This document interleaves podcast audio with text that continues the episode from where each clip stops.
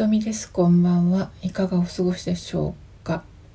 この雨雲ラジオ3回目になりましたけれどもこの雨雲ラジオではまあ日々のこととかちょっとした言葉を届けられたらいいなと思ってまああまりかっちりプランニングせずやってます。でまあどんな方が聞いてらっしゃるのかわからないですけれどもどなたかの心に届いたりとか背中をちょっとだけ後押ししたりとかまあちょっと元気になったりとかですねそういう風な言葉を届けられたらいいなと思いながらも、えー、自由にやっていきたいかなと思ってます。1回目と2回目で、まあ、作家 BC ヘッド私がライフワークとしている南アフリカの作家ですねに出会ったこととかサッカーベシエイトがどんな人かっていうようなことを話したんですけれども3回目の今日は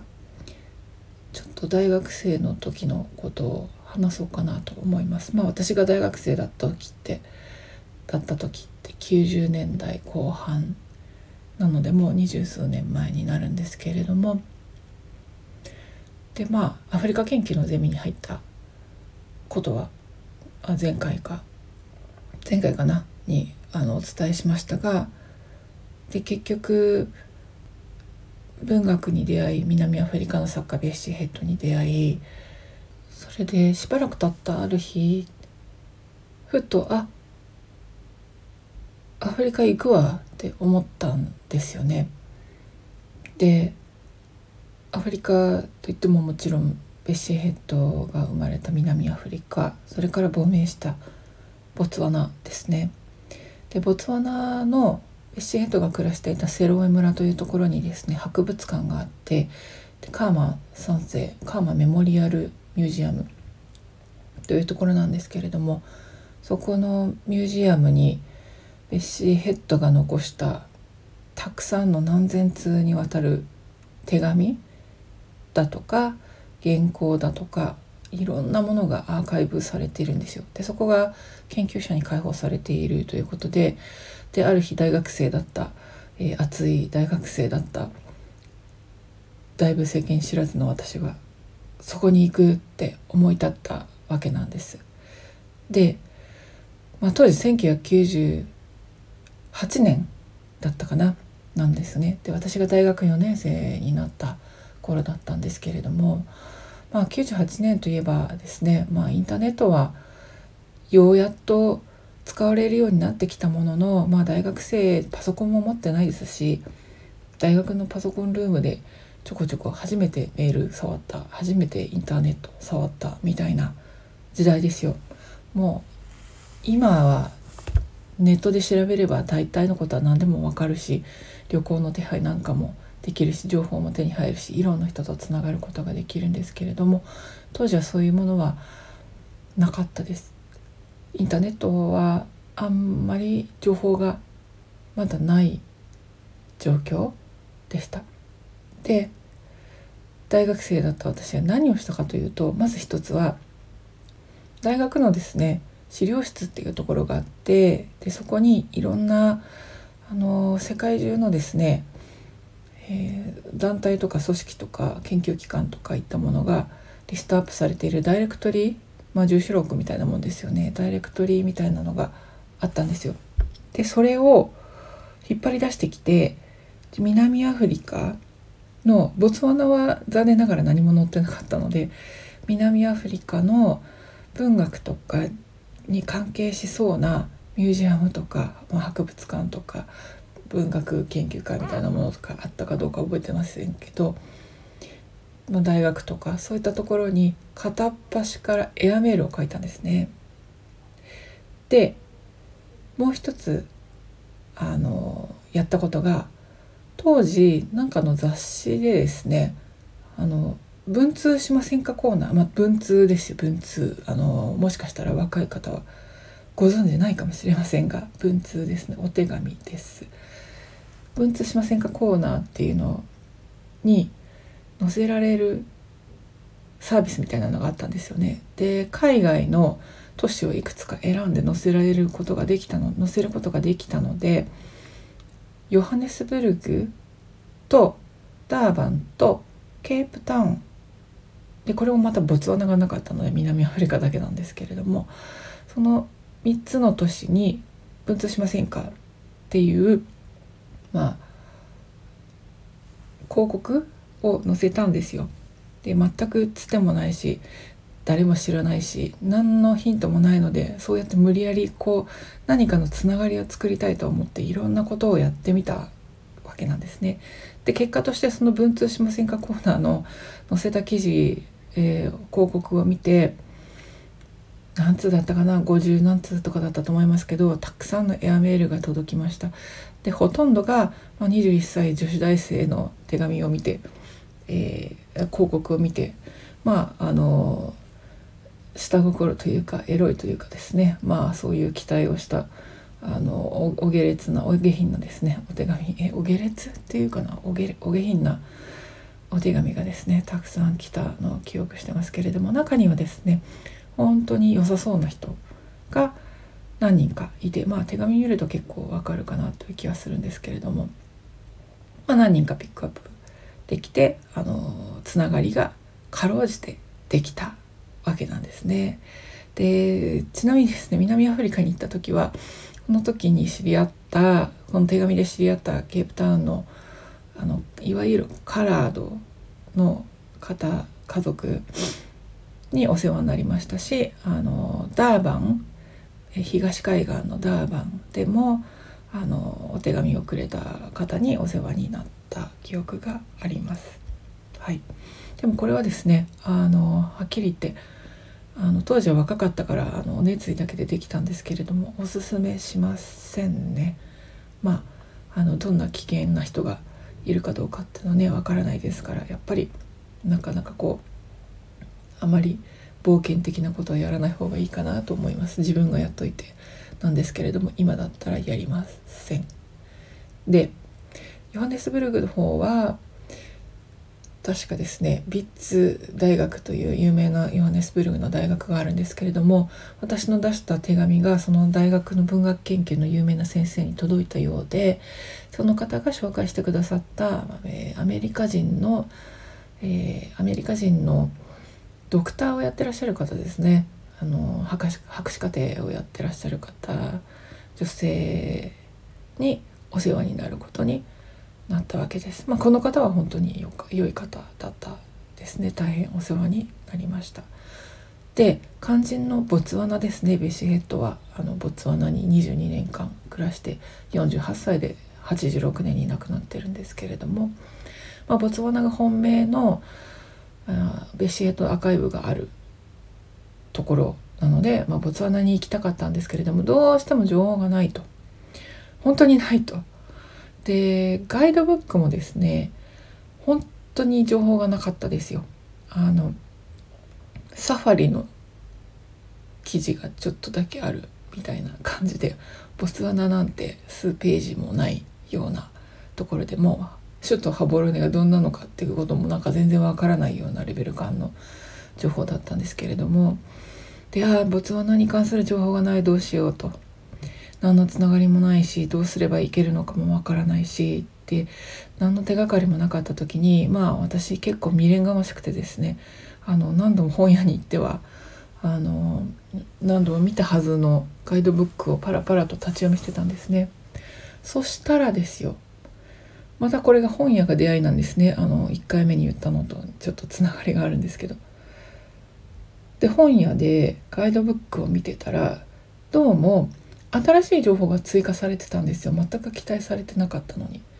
でよく見るとその年まあ98年なんですけどねその年の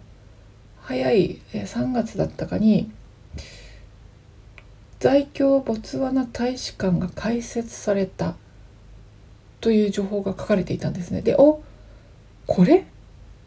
知らなかったと思ってもう東京に大使館はないものだと思っていたので、まあ、大使館が新しく開設されたというのを見て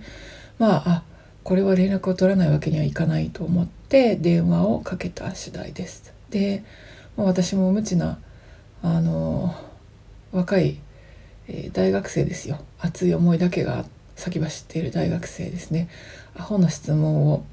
えー、電話でしたりとかしましたところですね、えー、ボツワナのボツワナ人の一等書記官の方が面談をしてくださいました。でその方が本当に本当にあのいろいろお世話してくださった大切な恩人となるわけなんですけれども、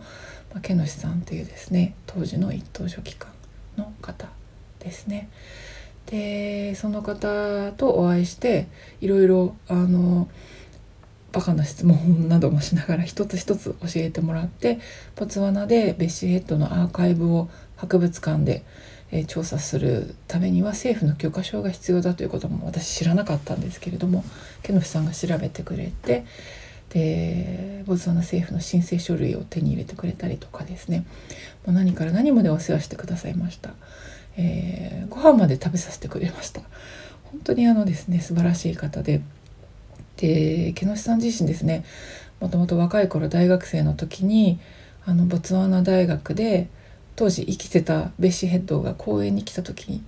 に質問をした記憶があるということでかなりベッシーヘッド研究というのにあの興味を持ってくれた方なんですね。で、まあ、その方のおかげもあって私はボツワナのあの調査許可証をもらってで紆余曲折細かいことを話すといっぱいトラブルがあったんですけれども、えー、やっとボツワナに行くことができたわけです。でですねまあこのケノシさんという方はすごく本当にお世話になった恩人の方なんですけれども、えー、その後十数年後ですかね2012年だったかな？にあの大使としてボツワナ東京のボツワナ大使館に戻ってこられたんですけれどもご病気で亡くなられました。50代だったんだと思うんですけどね。あの私はベッシーヘッドの作品を出版したいっていう思いが当時からあったんですけどとうとうケノシさんにはお見せすることができなかったなというのが今でも心に引っかかってます。でまあボツワナに行った時の話は本当にいくらでもいろいろ話したいことがあるので、まあ、今回はまた次回以降にとっておこうかなと思いますけれども、まあ、ここで言いたかったなって思うのかアフリカ行こうってなった時にやっぱり周りの人にいっぱい反対されました。で南アフリカって本当に治安も都市部ではねとっても治安が悪いですしあの外国人でしかも日本人のね女子大生のあの経験値も少ないようなあの女子大生があの行ったら大変危険だという周りの意見もまあ最もではあります。最もではありますし絶対にあの危険な目に遭わないように十二分の注意を払うっていうのは本当に絶対やらなきゃいけないことだと思いますがでもですね反対している人たちの意見っていうのはまああの半分ぐらい聞いとけばいいかなと思います。うん、あの反対するっていうのも、うん、心配してくれてるっていうことではなるんですけれどもでも結局あの誰かが新しいことを始めるとか誰かが未知なることをやっているっていうことに対してあそれはノーだとかあのまあ多くの人は思いがちなんですよね。でも結局は自分でやりたいことを自分で決めてやりたいなならとことんまで準備してとことんまでやればいいんだと思います。うん、で今はですね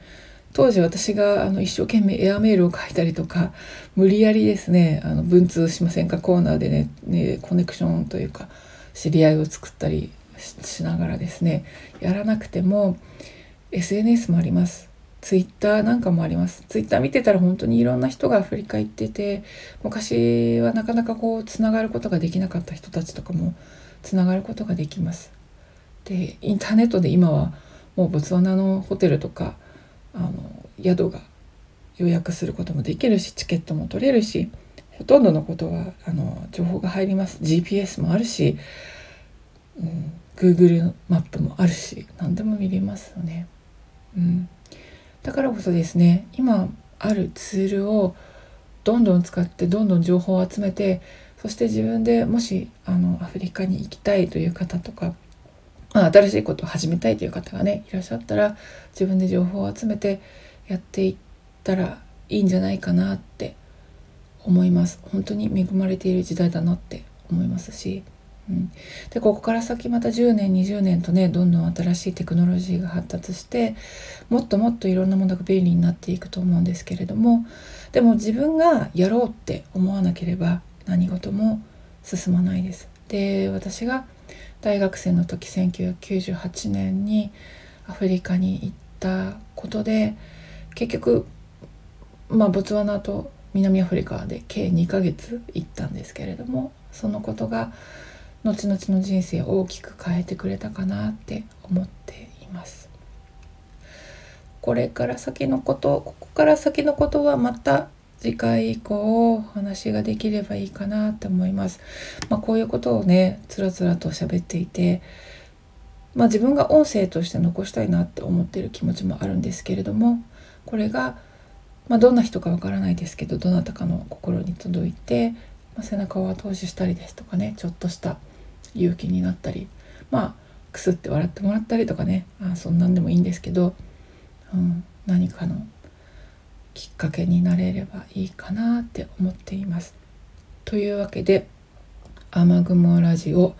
取り留めもなく第3回でした。えー、ひとみでした。ではごきげんよう。